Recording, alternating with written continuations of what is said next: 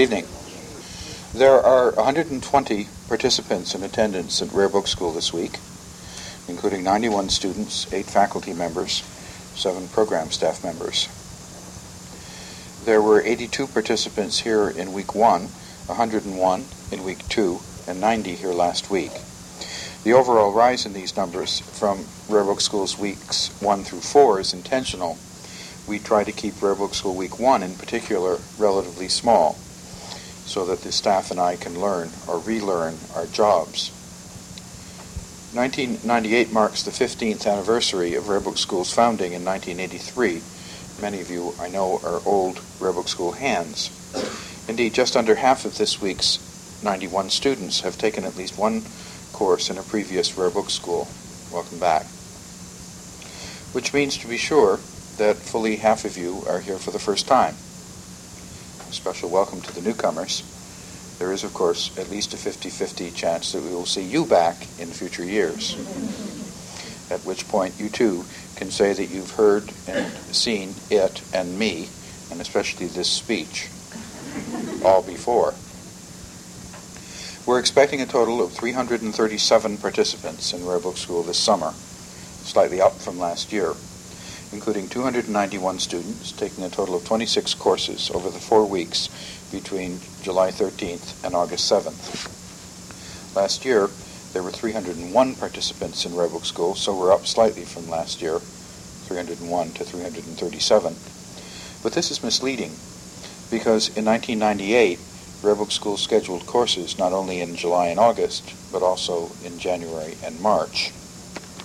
With the close of the RBS 1998 summer session tomorrow, we will have run a total of 30 courses this year over 6 weeks for a total of about 315 students, 370 participants, the largest Rare Book School annual haul ever. I don't know as though we're ever going to get much larger. I have other responsibilities besides Rare Book School at UVA. I teach 2 undergraduate courses in the history of the book each fall, and I oversee or mount 3 large exhibitions each year in the Rotunda.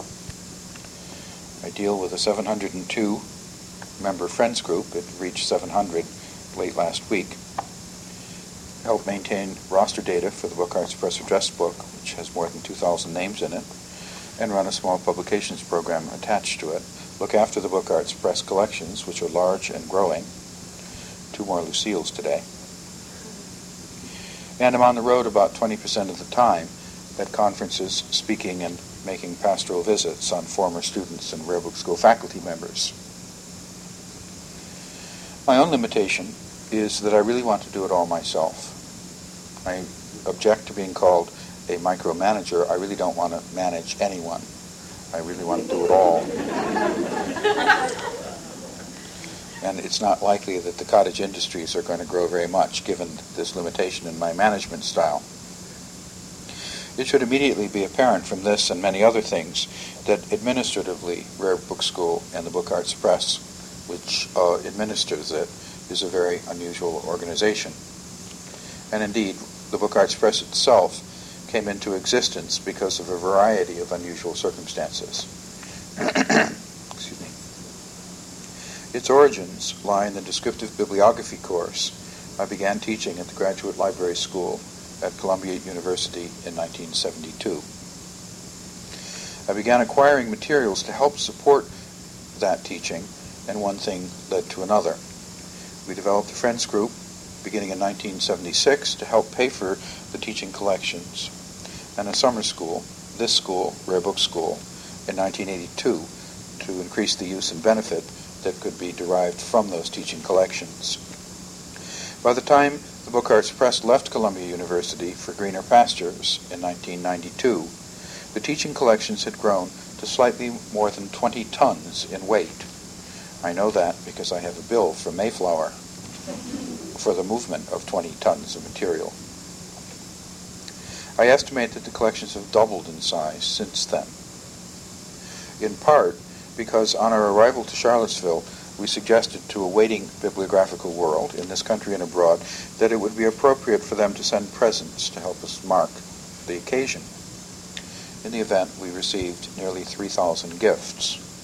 Now, to be sure, that total included the gift of 657 little blue books from Ann Bowden and William Todd, but it also included individual presents, some of them of very considerable value, from institutions ranging from the British Library to the Pierpont Morgan, and from hundreds of individuals. And the presents continue to come in. 8 boxes last week alone, a good week to be sure. The materials that arrived as gifts to the Book Arts Press simply in the months of July and August would fill a good-sized room. And ranges from 14 copies of Lucille to a collection of manuscript scraps that includes a piece of one of the Ninth Psalters and some bits of Carolingian Half-Uncials, a good month. In New York City, the Book Arts Press was part of the School of Library Service, which was one of the graduate schools of Columbia University. The press was, in short, buried several levels deep within a very large and complicated hierarchy. With our move to the University of Virginia in 1992, our structure changed radically. The Book Arts Press became independent, for one thing. It had no corporate existence of any kind at Columbia. It was a sign on a door. But in Virginia, it became a not-for-profit corporation chartered in the Commonwealth. It's in the process of becoming a separate 501c3. At the moment, it relies on the university's Foundation 501c3 status. At Columbia, the Book Arts Press and all of its contents were owned, and indeed its proprietor, were owned by the trustees of Columbia University in the city of New York, as the stationery will tell you. The press had no independent existence. In Charlottesville, the Book Arts Press is on an entirely different footing.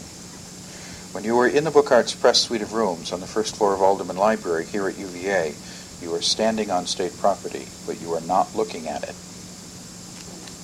The collections of the Book Arts Press are the property of the Board of Directors of the Book Arts Press, and of no one else. I have said this in my Thursday evening speeches every week in Rare Book School since 1992, and I will repeat it again now, should it ever cease to be to the joint advantage of the University of Virginia and the Book Arts Press for them to continue their relationship, that relationship will end. The Book Arts Press currently enjoys a happy relationship, a very happy relationship indeed, with the University of Virginia. But that relationship exists because of the joint agreement of the University and the Book Arts Press, and it can be terminated by either party at any time. This, it seems to me, is a most favorable state of affairs. The University is in a position where it may at any time reassess its support of the Book Arts Press and its activities, and that support is unremitting and very considerable at the moment. In its turn, the Book Arts Press is in a position where, if its needs can no longer be met by the University of Virginia, it will be able to seek a happier home elsewhere. I mentioned the board of the Book Arts Press. That board consists of Martin Antonetti, who began his Rare Book School career in 1983 as a student, started as assistant director of the school in 1984, and ended up its deputy director in 1989. He gave Rare Book School evening lectures in 90 and 93 and has been a faculty member every year in the school since 1995. He is curator of Rare Books at Smith.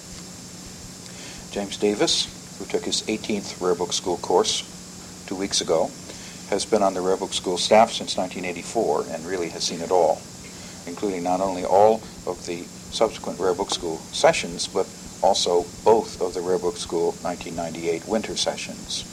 He is retired Rare Books librarian at UCLA.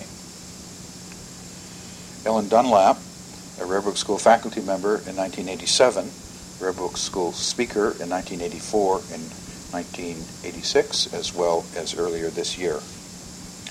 Peter Herdrick, the director of all 3 of the Book Arts Press videotapes, and my own executor. Catherine Morgan, who took her 13th Rare Book School course earlier this year, Associate Director for Special Collections at the University of Virginia,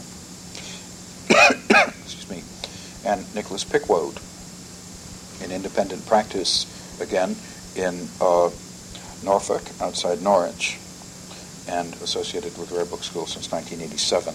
More on him shortly.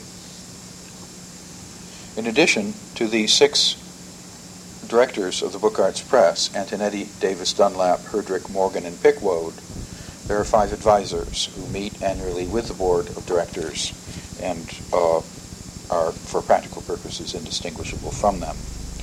They are William Barlow, Rare Book School faculty member since 1994, celebrated book collector and a tax accountant in the Bay Area; Peter Graham, several times a Rare Book School speaker, founder of Ex Libris, the electronic bulletin board in our field, about to become head of the Syracuse University Library after a long career at Rutgers; William Joyce, who co-taught a number of courses with me back in our Columbia days, Rare Book School speaker in 1984, currently Associate University Librarian for Rare Books and Special Collections at Princeton; Catherine Kais-Lieb, 8 times a Book Arts Press speaker, including last year when she gave the Malkin Lecture, editor of American Book Prices Current; and Robert Wedgworth, my old boss at the School of Library Service at Columbia University, one of the great supporters of the Book Arts Press, currently university librarian at the University of Illinois. Wedgworth allowed the Book Arts Press to accumulate a deficit at Columbia of nearly $200,000, and that was almost entirely the result of Rare Book School. So the advisors to the Book Arts Press, Barlow, Graham, Joyce, Lieb, and Wedgworth; the board of the Book Arts Press, Antonetti, Davis, Dunlap, Herdrick, Morgan, and Pickwoad. The board now meets annually in January and will continue to do so. There's a general feeling on the part of my board that the Book Arts Press and Rare Book School have become too important for one person to run without advice. We're maintaining a dialogue on this subject.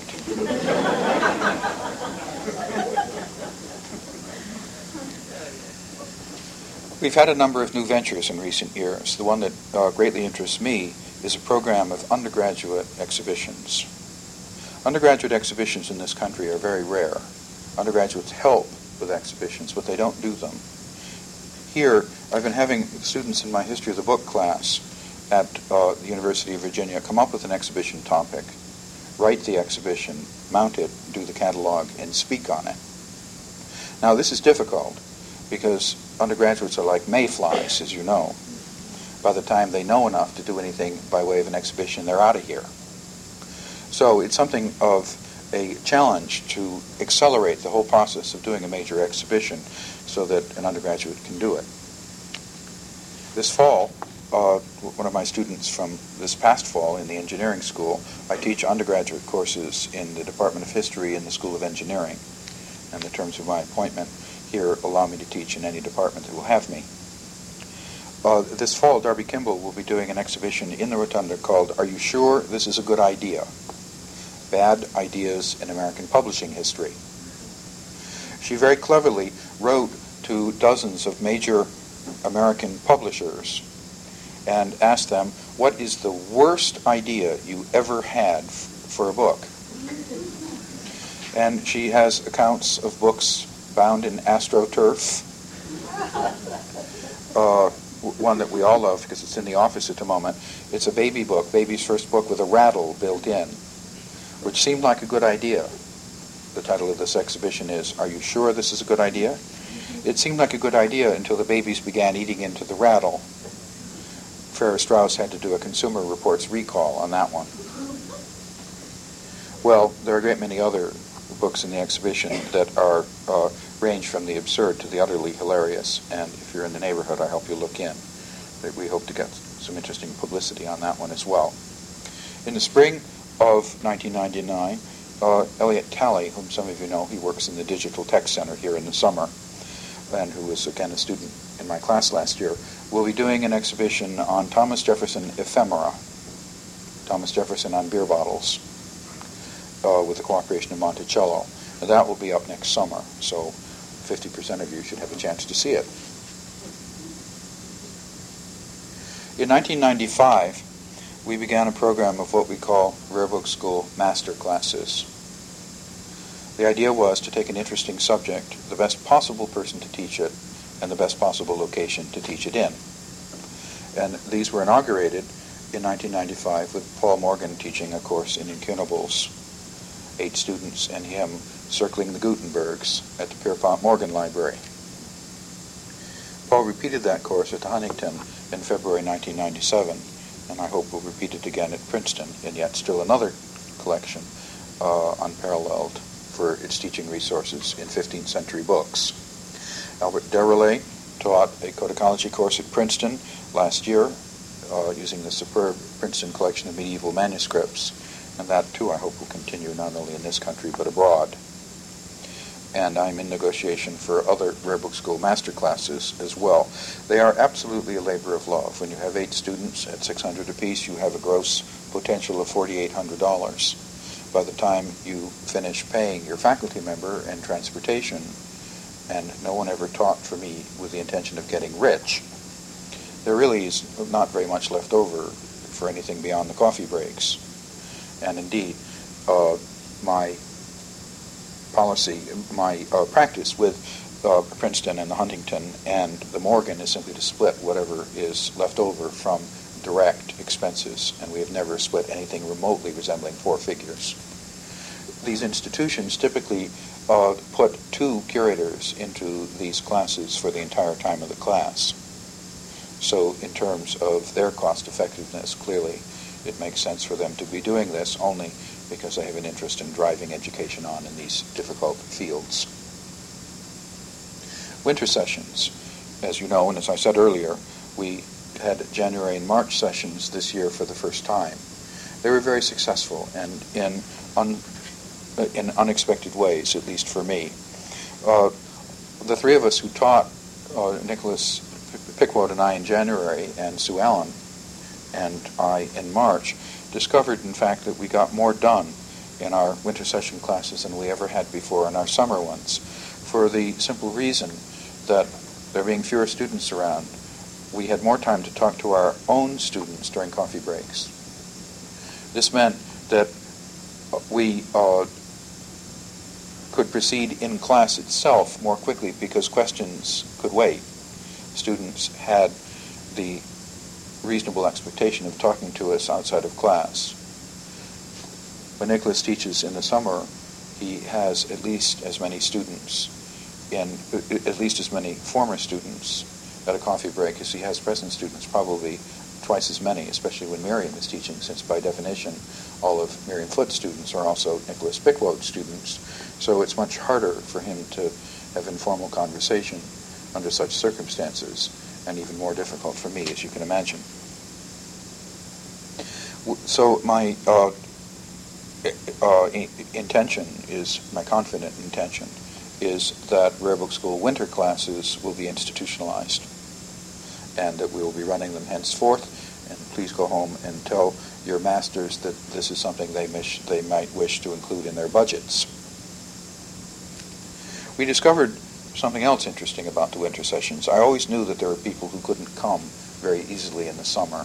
You've only to look at the attendance statistics of libraries like the Folger Library or the Clark Library at UCLA, who get 80% of their readers in 2 months of the year, to realize that once staff members who must necessarily take vacation time in the summer because of commitments to their children, there really is very little time for staff members to take courses.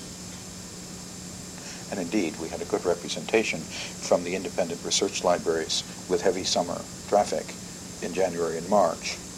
But in my stupidity, it had not occurred to me that there were a great many antiquarian booksellers in this country who could not come in the summer. If you are a bookseller in Ogunquit, Maine, where 90% of your traffic occurs in 2.5 months of the year, then clearly you're not going to come to Rare Book School in July or August. But they came, and in large numbers, in January and in March, and it was a great pleasure to have them here. And with this in mind, next March, I propose to offer the introductory descriptive bibliography course that's running this week, and possibly 1 or 2 other courses in March 1999.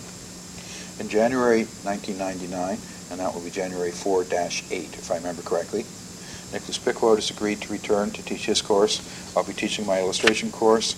Dan Traester has agreed to teach Introduction to Rare Book Librarianship, and I'm hoping that Brett Charbonneau will teach his course in hand-press printing as well. We have been able to secure rooms, always difficult, on this campus, which is full of lovely but awkward spaces, and things look very good indeed, especially for January. Summer 1999, faculty usual stand one day earlier. Barrett and Bidwell will, I hope, return to teach their celebrated course in the history of papermaking. Christopher Clarkson has agreed to return and teach medieval and early Renaissance bookbinding structure. Mike Ryan and Dan Traester will return to teach the course in teaching the history of the book. Albert Derolez will be teaching both paleography and codicology. And Richard Noble has agreed to teach an advanced course in bibliography. Among the new courses in 99, I have informal agreement from Joanna Drucker, who will teach, I hope, a course in 20th century artist books, and practically a new course because it's been so long since it's been in Rare Book School, Michael Turner on the 18th and early 19th century English book trade. I have for many years hoped to put in a course in Rare Book School on illustration processes 1880-1940. I've had difficulty finding an instructor to teach that course, and one in particular that I've approached goes to Maine summers and is not about to go to Charlottesville, even for 1 week in the summer. It's increasingly apparent that our Introduction to the History of the Book in the West course that Martin Antonetti teaches is overburdened. And every year Martin falls a little bit further behind. So he never really got into the 20th century at all this year. It seems sensible to contemplate either splitting the history of the book into two courses, the history of the book to 1800, the history of the book since 1800, or to set up two or three courses in addition to that course, perhaps the book to 1600, the book 1600-1750, the book since 1750. And I think something like that will happen in a year or so. The title of this year's version of this speech is State of the Bibliographical Nations, plural, a reflection of my adventuring in England this spring to talk up the possibilities of a Rare Book School in England. And I hope that something will happen in this department in a couple of years. Obviously, it's for the United Kingdom to determine its own bibliographical future as regards education for rare books. But the Rare Book School model does seem to work well. And there are a great many celebrated Rare Book School faculty members who, in fact, carry a UK passport. It does seem reasonable to set up a European extension of this operation, the more so when you think that the bulk of Rare Book School courses deal with European, not American books. This is not anything which I am contemplating running myself for a minute, but I will be very happy to provide software, whatever expertise we've developed, and perhaps startup money as well as a share of our collections if we can get this going. So stay tuned on that one. Meanwhile, back at the ranch.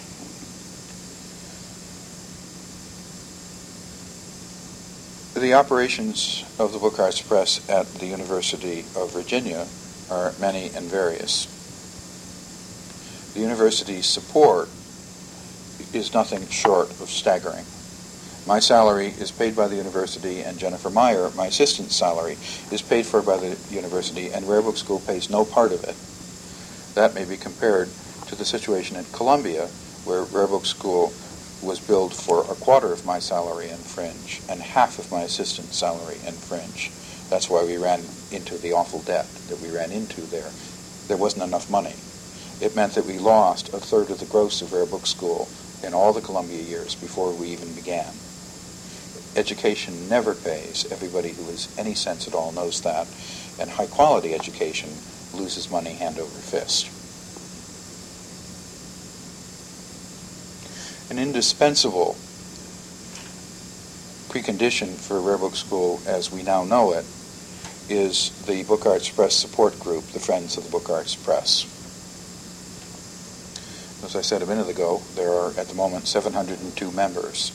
They contributed last year slightly over $40,000 in cash and considerably more than that in gifts in kind. And Rare Book School simply could not exist in its present form without their contributions, which pay for practically all of the teaching resources of Rare Book School. Rare Book School carries its own so far as faculty expenses and coffee breaks, room rental in Peabody. Our student union is as rapacious as all student unions everywhere are on that subject, and our rental bill for Peabody this summer is more than $4,000.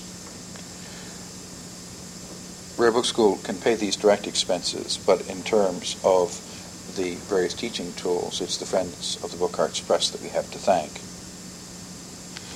There will be application blanks for joining the Friends of the Book Arts Press everywhere in the reception which follows this lecture, and those of you who are not already friends, and the majority of the people in this room are,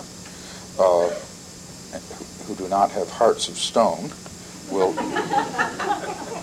be very glad to take a brochure, I'm sure. It is no secret, I know, that in admitting students to Rare Book School classes, many of which get twice as many applications as there's room, we observe the following policy. We take people who've never been to Rare Book School before and treat them as if they were Friends of the Book Arts Press. But students who apply for courses who have been to Rare Book School before and who are not Friends of the Book Arts Press, in certain cases, are considered for admission only after Friends of the Book Arts Press, and those who have never been here before are considered. Now, these are only, I emphasize, in the case of what we call the ignorance courses. The only requirement for getting into my illustration course, for getting into Martin Antonetti's History of the Book course, is complete innocence of any aspect of the subject being covered. If you're too clever in your application and say that you know something in this area, you probably won't get in, because the courses are intended for people who know nothing of the subject at hand. So there really is no criterion for choosing people to go into the course, either random or, in our case, simply new applicants or Friends of the Book Arts Press. The friends of our friends are our friends. In many cases, this doesn't come up. Many courses every year do not sell out, and they're ignorance courses, and we admit all comers cheerfully, and we'll always do so. But it does seem to me, in view of the absolutely extraordinary expenses of this operation for what is, after all, a pretty small operation, that it's reasonable to prefer Friends of the Book Arts Press, more so in that the basic membership is $30 a year, which does, in fact, not even cover the membership benefits. The principal friend of the Book Arts Press is the University of Virginia Library. Are there many more libraries that have contributed more greatly to your education lately? Especially in the Foote, Needham, and Pickwoad courses, think of the books that you've had access to in special collections, many of them vault books of great expense and therefore great difficulty to page. In the descriptive bibliography course, think of our ability to invade every flat surface in both Alderman and Clemens libraries. In the e-text course, think of the cost to the library of maintaining that electronic classroom, which has to be virtually remade every 2 or 3 years, and which we use 2 weeks of the year, 4%, 5% of the usable time of the year, and pay nothing for the privilege. Remember also that the Dome Room is a library space at this university. It was the original library of the university and remains under library control. The library turns the exhibition space there over to the Book Arts Press, to our great benefit. The Associates of the University of Virginia Libraries is a group that you might also, if you like to join library support groups, wish to consider joining. Again, their basic membership is not very expensive, and it seems to me that more than most libraries, this is one that deserves your support in this country. Finally, while I'm selling things, please consider joining the Bibliographical Society of the University of Virginia. It has the distinction of being virtually the first scholarly society in the country in any field to put the entire run of its journal, Studies in Bibliography, more than 50 years of it, online, free. It's available to anyone except for the current year, which goes up at the end of the year, who has the web address, and the web address is easily acquirable. The Society's presence reinforces the University of Virginia's commitment and reminds it of that commitment to support bibliography and the history of the book. It, too, I think, deserves your support. And also, here, it deserves, I think, your institutional support, those of you who have one. There are a relatively small number of institutions that subscribe to Studies in Bibliography, and it seems a reasonable thing to ask your institutions to do to support your own work.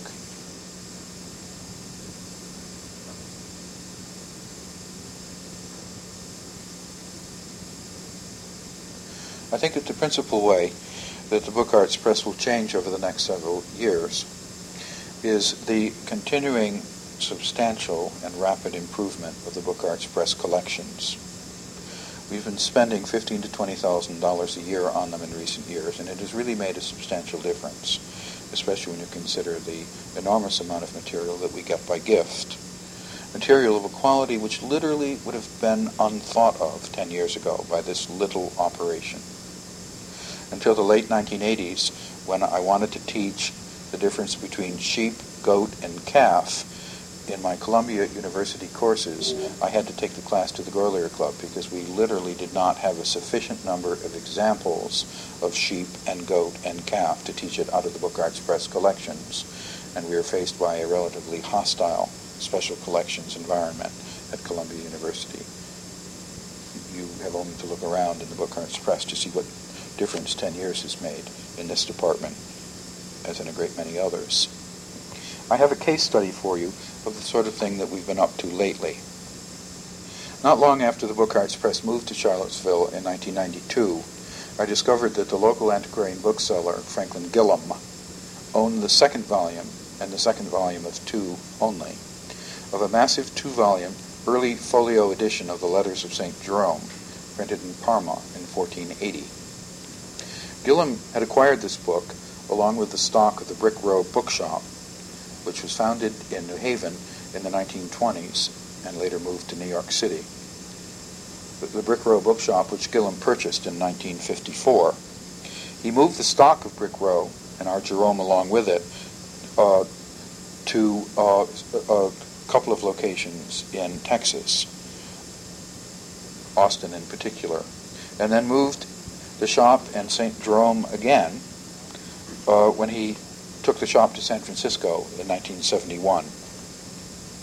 When Franklin Gillum moved finally to Charlottesville in the early 1980s to marry Mary Cooper, now Mary Cooper Gillam, Jerome came along yet still again, and Franklin set up business under his own name, leaving the Brick Row name behind in San Francisco. The binding and the final leaves of the 1480 Parma St. Jerome were in such bad shape that Franklin Gillum and I agreed in 1994 that the Book Arts Press might actually be able to afford to buy it as a teaching example. The transaction did not finally take place until after Franklin Gillum's death. The book was appraised through the good offices of Richard Raymer, and Franklin Gillum's widow, Mary Cooper Gillam, sold it to us in 1996, donating half the value as a gift. We acquired the book on the advice of Nicholas Pickwoad, who pointed out that though its binding was rotting away, and you have not seen a rotting binding until you've seen this one, it looked like dead Excello sponge. Although the binding was pretty much gone, one cover was totally gone and the other cover dying, its sewing structure, incredibly, was still intact. Pickwood agreed to accept a Book Arts Press commission to replace the book's goatskin cover and boards with a modern facsimile, replicating the structure of the original binding while retaining the original cords and sewing. He took the book across the Atlantic in November 1996 as carry-on luggage, a noble act considering the size of this book, and in January 1998, Volume 2 of this surprisingly well-traveled St. Jerome returned to Charlottesville with a brand new red goatskin cover, fine-tooled to resemble the original. Nicholas made special stamps for that purpose over new quarter-sawn beech boards, and you must ask Nicholas how you get quarter-sawn beech boards these days, with new vellum end papers and new brass clasps. He repaired the deteriorating leaves at the beginning and especially at the end of the book, and he made a monumentally sturdy case. Our copy of Volume 2 of Hieronymus Epistolae, to give the book its name and religion, has been foliated in a manuscript hand.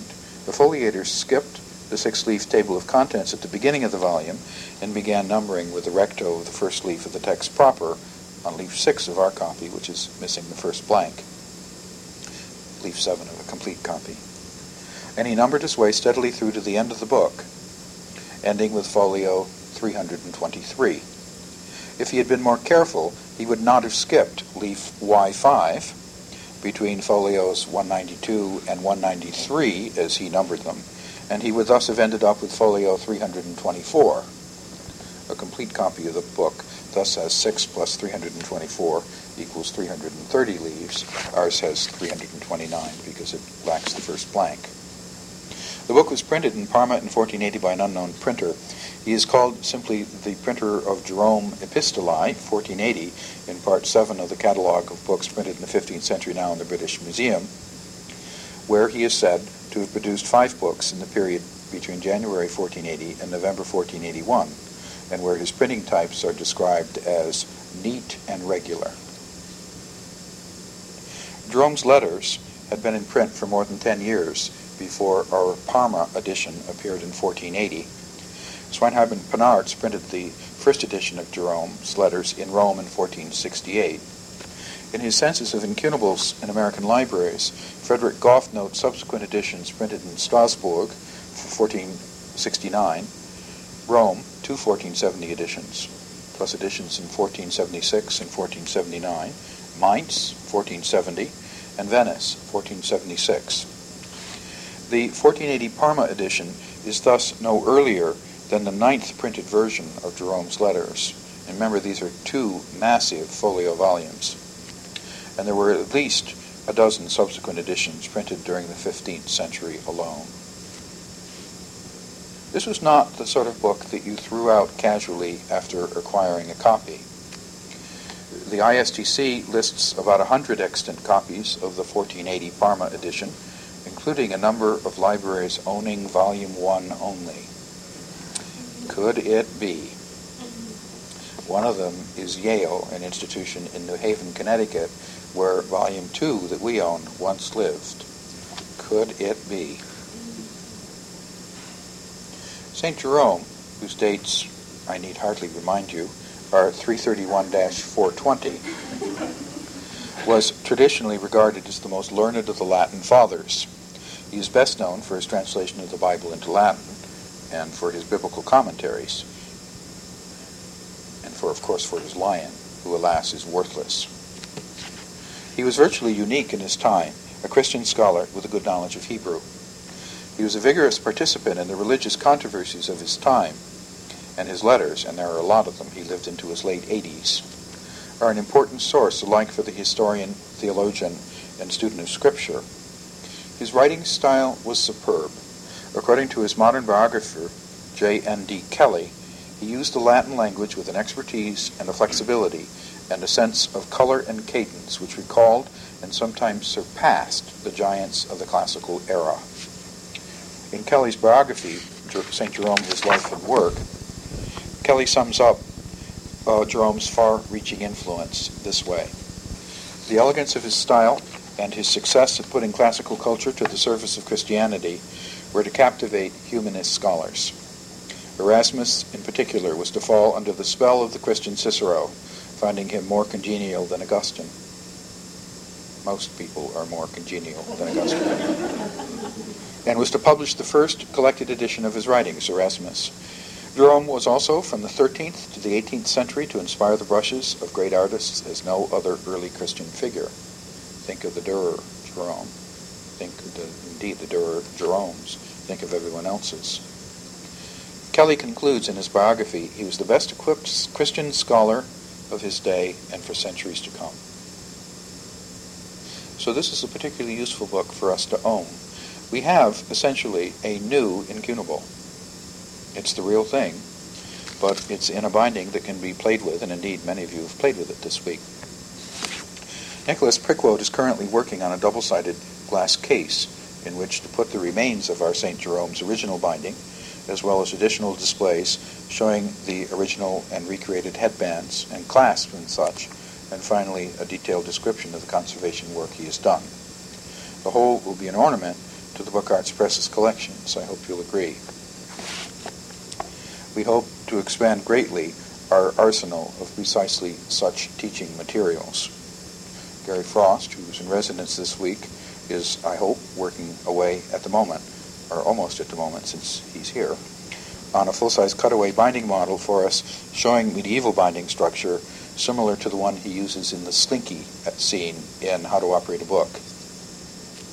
And Nicholas and I are in the process of setting up a formal program of model building for which we have just purchased 380 sheets of very expensive handmade paper.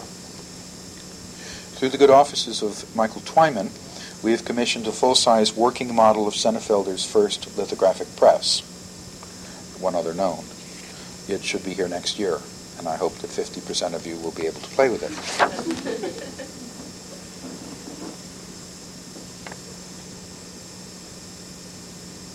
These, again, will be paid for by the Friends of the Book Arts Press.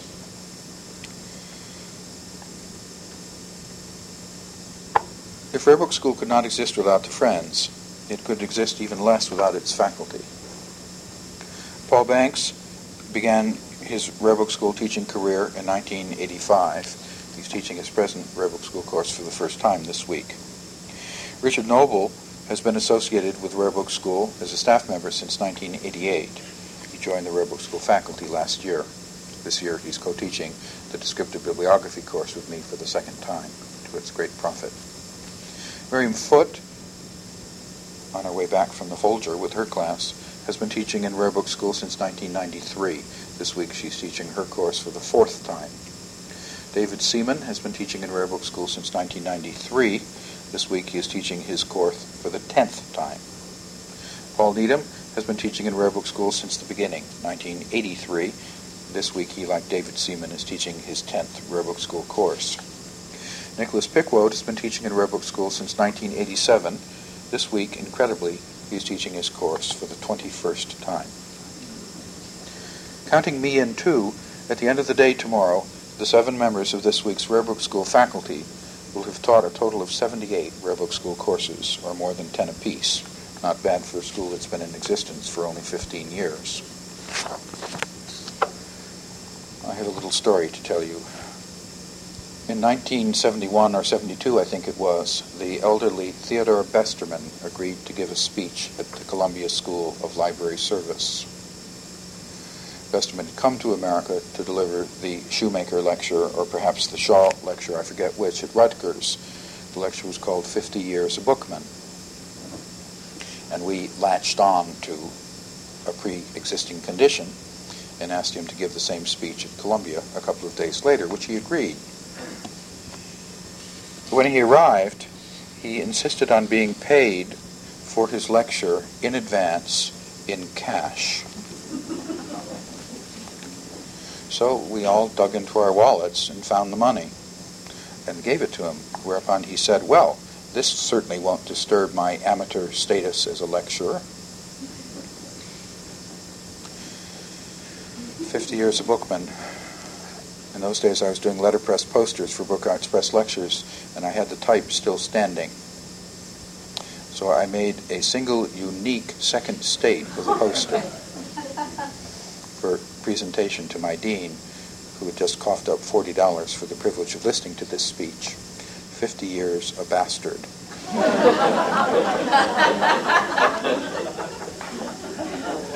Indeed, people to whom I've told this story said, oh no, it was much longer than that.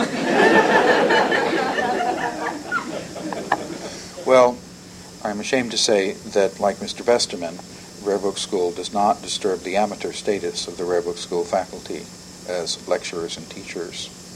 They are systematically underpaid and exploited by Rare Book School for all of our benefit. And the school could not exist without that support. Come and take a look at St. Jerome, which we have trotted out yet still again, for your delectation, and in another room, have a drink at the reception which follows this lecture. Thank you for your attention.